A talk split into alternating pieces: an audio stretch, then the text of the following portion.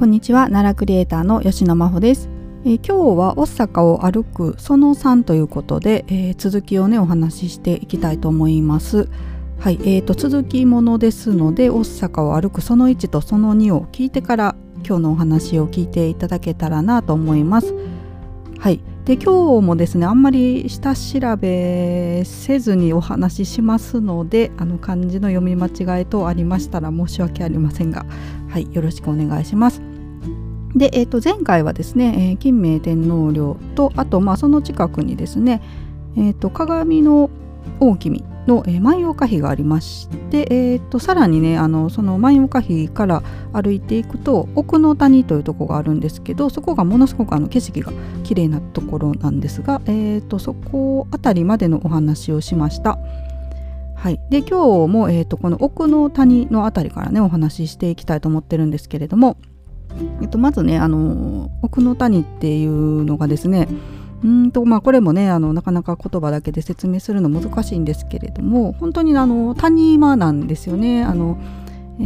ーとまあ、山に囲まれた場所で、えーとすごい開けてるんです。そこだけね、あの周囲に山あるんですけれども、はい、あのものすごく景色の綺麗なところです。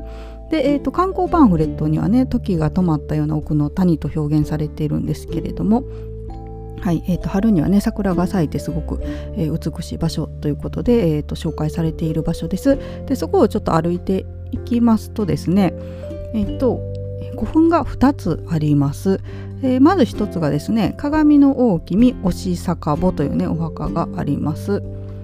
はい、で、えーとここへ行ったんですけど、この手前にねあの畑ありましてね、そこでなんかあの男の人がね一人若い結構若い人だったと思うんですけどね、畑作業しておられて、ちょっとね挨拶したりしてたんですけれども、はい、なんかすごいのどかな感じの場所にありました。で、えーとこの鏡の大君押坂墓なんですけれども、えー、まず鏡の大君っていうのはですね、えー、これ漢字間違ってたらごめんなさい、近江国安の氷でいいのかな、安の氷鏡の里の、えー、豪族ということで、えー、鏡の大君じゃない、えー、と鏡の王ですねの娘で、ぬかたの大君の姉と言われています。はい、えーまあ、これね、なんかあの大君とかね、えー、姫巫女とかなんかいっぱい呼び方あるじゃないですか。えー、とあと何だか何だったかな、大君以外にもまあまあ、なんかいっぱいありますよね。ちょっとわかんないんですよね。本によってちょっと違ったりとかしますよね、書き方がね。これもあのパンフレットだとね、鏡の大君って王女っていう感じで書いてあるんですけど、現地のね案内板だと鏡の、えっと、女が先でしたね。女が女が来て王って書いてありました。これまた読みが違ったと思うんです。ごめんなさい、ちょっと今確認できないんですけどね。はい、ちょっと表記がねもういろいろあるのでややこしくて、ちょっと私も言い間違いいっぱいしてると思うんですけど。はい、えーまあ、ぬかたの大君ね有名ですけれども、その姉と言われている、えー、鏡の大君のお墓だということですね。えーどうえー、とこの方はですね、最初天智天皇の后だったんですけれども、後に藤原の鎌足の正室となりました。で、えー、と鎌足の病気平癒を祈ってですね、山科寺ですね、えー、とこれ後の興福寺なんですけれども、こちらを建立したということで、えー、有名ですね、伝えられています。はい、で、えー、とさらにね、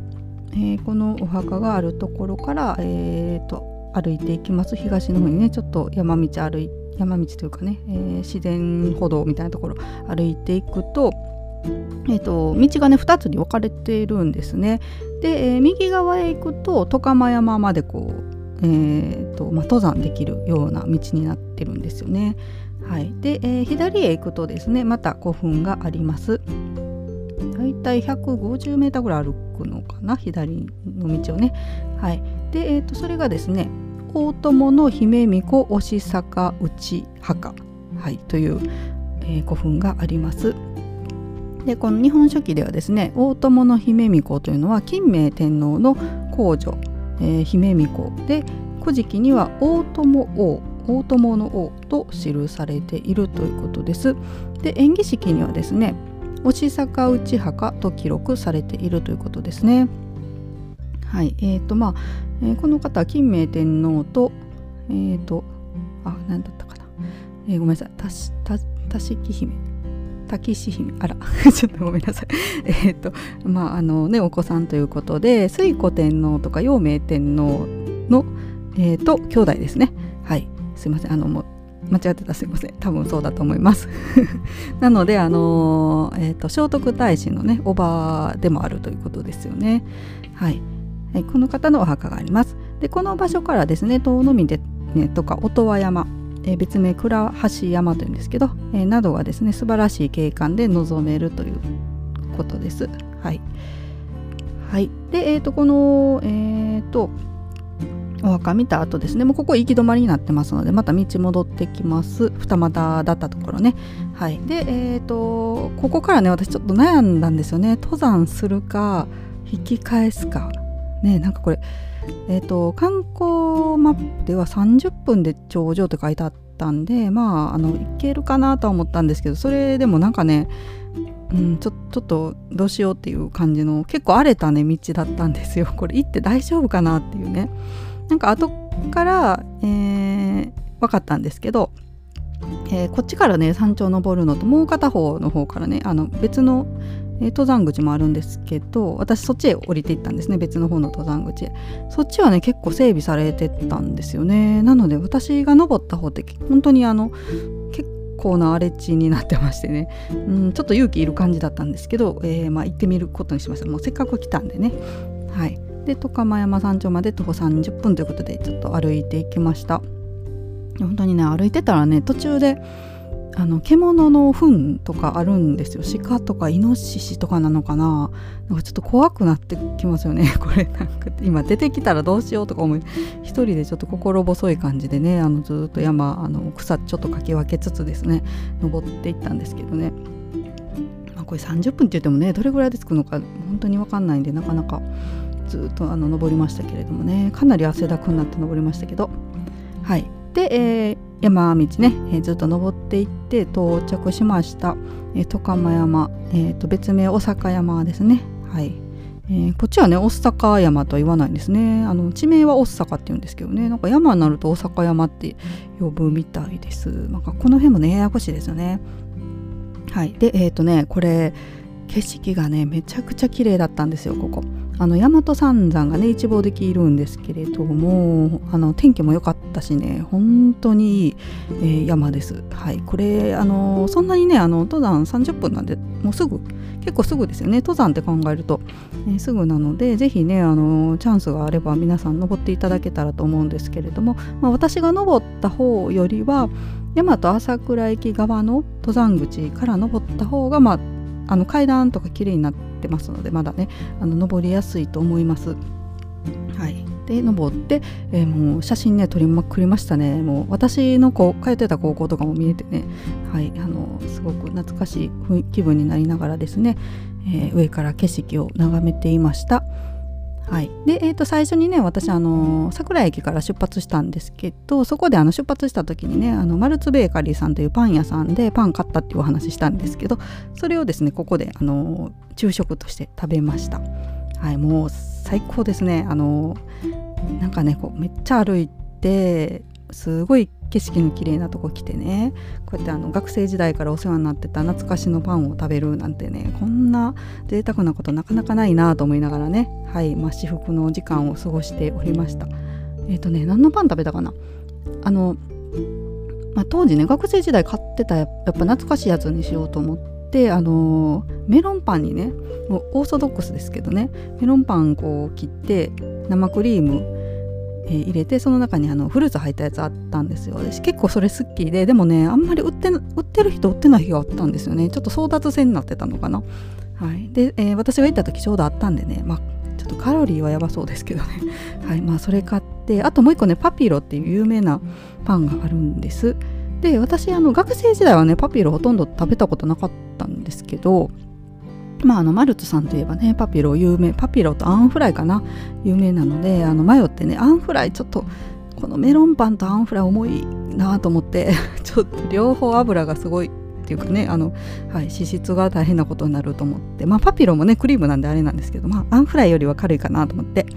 はい、まあ、どうせなら名物いっこを食べようと思って、はい、名物とこう思い出の味とね、えー、山の頂で堪能をしてきました。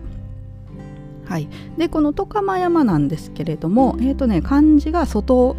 ていう字と釜っていう字ね、あの鎌足りの釜ですねと山って書いて外釜山って読むんですけど、え万葉集のわきじゅうさんのさんぜんさんびゃくさんじゅういちばんで、えーと、おさかの山としてねあの歌われているということで書かれていました。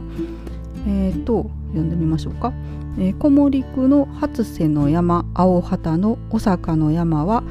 えー、渡り出のっていうんですね。これあの走り出す出すって書いて走り出って書いて渡り出の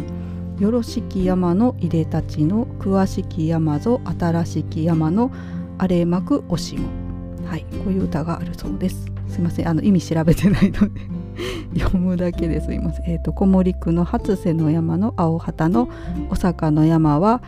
えー、渡り出のよろしき山のいでたちの詳しき山ぞ新しき山の荒れまくおしも、はい、という歌なんだそうです。私これせっかくなんで意味調べますかね。なんかすごいいっぱい比喩じゃないな、なんだろうねこれ、はい、ちょっと待ってくださいね、調べてみます。おさか万葉集で出てきますかね。いやこういうのねもう普通はねあのちゃんと調べなあもうちょっと待ってください。私あのパソコンのキーボードね前も言ったと思うんですけどね M を M 万葉集の間を打ちたいんですけどちょっと壊れててちっちゃいつが入るんですよ勝手にちょっとパソコンもね買い替えないといけないんですけどね困ったもんですよ。もうでもあの私あの Mac 使ってるんですけどね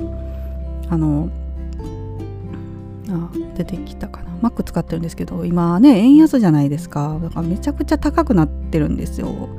いやもう iPhone も多分ねさんまんえんぐらい高くなってますよね今円安で。あの値段が上がったわけじゃないんですよ円安で日本円が安いからあの勝手に上がってるっていう感じでね私あの円安、うん、値上げされる前にあの iPhone 新しくしたらよかったと思いましたけど、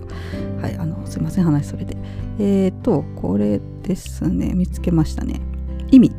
えーと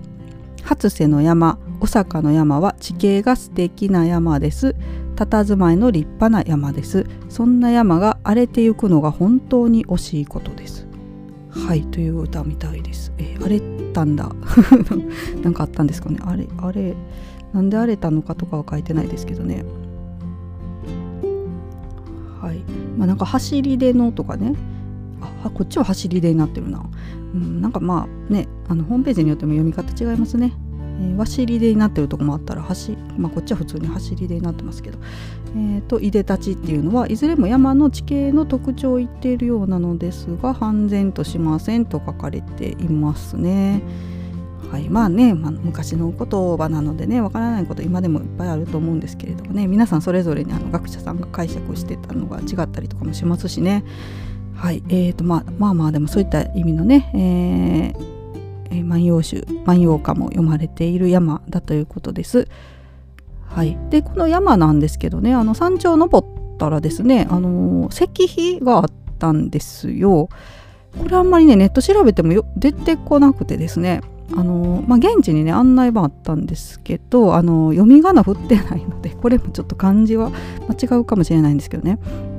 えっと行ったらですねあの妙法って書かれててえっとねえー、白天竜王っていう文字と、えーと、最高竜王っていうのかな西の光って書いてね成功なのか最高なのかちょっとわかんないですけど、はい、こういったあの石碑が立ってたんです。でこれな何かなとか思ってねちょっとぐるぐる回ってたら、えーと、さらにねあの倒れてる石碑があったんですよ。うんとこ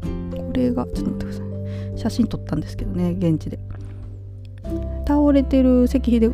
あのなんかね周りにロープしてあってねあの囲ってあってでその横に見たらですねあの案内板あったんです。でその倒れてる方の石碑っていうのが「西夜墓碑」って書かれてました。えー、と西で「あうんのあ」ですね「西夜」と読むみたいです。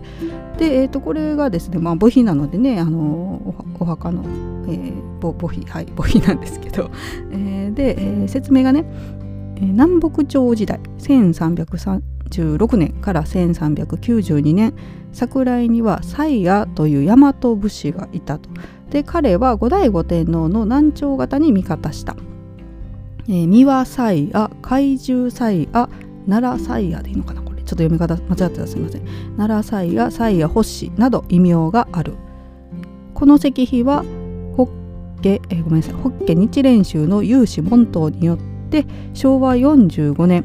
ん、せんきゅうひゃくななじゅうねんに建てられたもので、最夜光の墓と刻まれている、はい、という説明がありましたね。でこれがまあね、えー、しょうわよんじゅうごねんなんでね、あの奈良からしたらそこまで古いものではないですけどね、はい、お墓があって、それがね、あのお墓じゃない、えー、と墓碑がねあるんですけれども、ちょっともう倒れた状態になってましたね。結構朽ちてる感じでしたね。周りとかひび割れててね、はい。で、えー、とさらに説明つな、えー、続いてましてね、外釜城というのがね、あの説明でさらに書かれてて、まあ、お城あったんでしょうね。あの全然今は分かんないですけどね、外釜城ということで、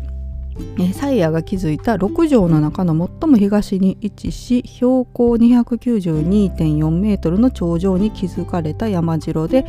奈良県と跡地図かなには外釜三条として記載があるということです。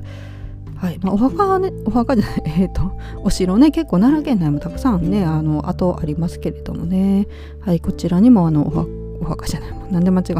えー、お城があったということですね。はい、でさっきのね、あのー、別の石碑の説明も載ってたんですけど、えっ、ー、とね、白天竜王、最高竜王の説明なんですけれども、これどうしようかな、読もう。ちょっと全部あのそのまま読みますね。えー、俗に言う五行説から来た思想、えー、五行思想は古代中国に端を発する自然哲学の思想で、万物は、えー、と木、木、火、土、金、水、えー、ですね、えー、木、木と火と土と金と水のごしゅるいの元素からなるという説。五行で五色と五方を言うなら、まあ、あの五行に、えー、色とね方角があるということですよね。はい、で、えー、木、木がですね青、そして東で、えー、火が、えー、紅と、あ、えー、と南で、土が木で、えー、中央、金が白で西で、水が黒で北になるということです。はい、まあ、こういうのがありまして、えー、と時代が、えー、下がって龍神信仰が盛んになってくると、五方に龍神を当てるようになり、そこからやがて、えー、これごめんなさい、ちょっとね案内板の看板剥がれてるんですよ、文字が。えー、四海、多分竜王って書いてるんだと思います。えー、四海竜王という考え方が生まれてきて、東海清竜王、南海紅竜王でいいのかな、紅と書いてね紅竜王、西海白竜王、北海黒竜王という呼び名が生まれたようだということですね。だからあの五行説にさらに龍神がねひっついた思想ですかね。はい、でこここの山がですね、あの蔡屋の聖地ということで、先ほどね紹介した蔡屋という人物の聖地ということで、まあ、蔡屋の西がえー、発展して竜王になったというね解釈が立つというふうに説明されていました。まあ、西なんでね、えー、とさっきで言う と,、えー、と西は金で、えー、と白、色が白でね、はい、西金白西でね、で、えー、と白天竜王とか最高竜王っていうね、その、えー、石碑が立ったと、こういう思想があるようです。はい、まあ、これねなかなかネットに載ってるのかな、私ちょっと調べきれてないんですけどね、えーとまあ、こういうものもあったということでね、お話をしておこうと思いました。はい、えー、というわけで、えー、と山をね、えーまあ、かなり私長い時間いたんですけどね、日が日差しきついのでね、あんまり長いしたら焼けると思ってたんですけど、ちょっと居心地が良すぎてですね、えー、山いました。わ、もうだいぶ話してますね、すいません、もうにじゅっぷんも喋ってますけどはい、で、えー、とこの後あの下山しましてね、えー、と朝倉台だったかな、ちょっと住宅街の方へねずっと抜けていくんです。で途中ね古墳公園っていうのもあるんですけど、パンフレットにもね、えー、とちょっと待ってください、パンフレットパンフレットが、えー、いろんな資料を見てたら、はい、えー、古墳公園っていうのがあって、えっ、ー、とおさ大阪からね移設された古墳群があるということで、ここがですね、まあ、六角形石室構造というのがあるそうで、珍しい古墳ということでね、はちごうふんきゅうごうふんっていうのが有名なのかな。はい、でちょっと見に行きたいなと思ったんですけどね、私ちょっと道迷って見つけられなくて、はいまあ、あの結局ね住宅街を抜けてそのまま大和朝倉駅まで歩きまして、えー、帰りました。はいまあこんな感じでしたね、大阪ね。なかなか、えー、ともうちょっとね時間があればですね、うんと大阪よりさらにあの南の方へ行ってね、えーとまあ、あの赤坂天王山古墳とか、えー、と倉橋のため池とかねあるんです。あとはまあ大原寺跡ですかねとかもあるので、こちらもね時間あれば行きたかったんですけどね、ちょっと、えーまああのね、山登る方向を選んだのでね行けませんでしたけれどもね。はいえー、また次回はねこの辺りもちょっと歩いてみたいなと思っています。はいというわけで、えー、今日もですねあの長々とあのお話ね途中すみません、えー、といろいろと資料を用意してないとこんな感じであのグダグダに、えー、よりグダグダになってしまうんですけれどもね、はい、今日もあのにじゅういっぷんも超えましたけれどもね、最後まで聞いてくださってありがとうございました。それではまた、さようなら。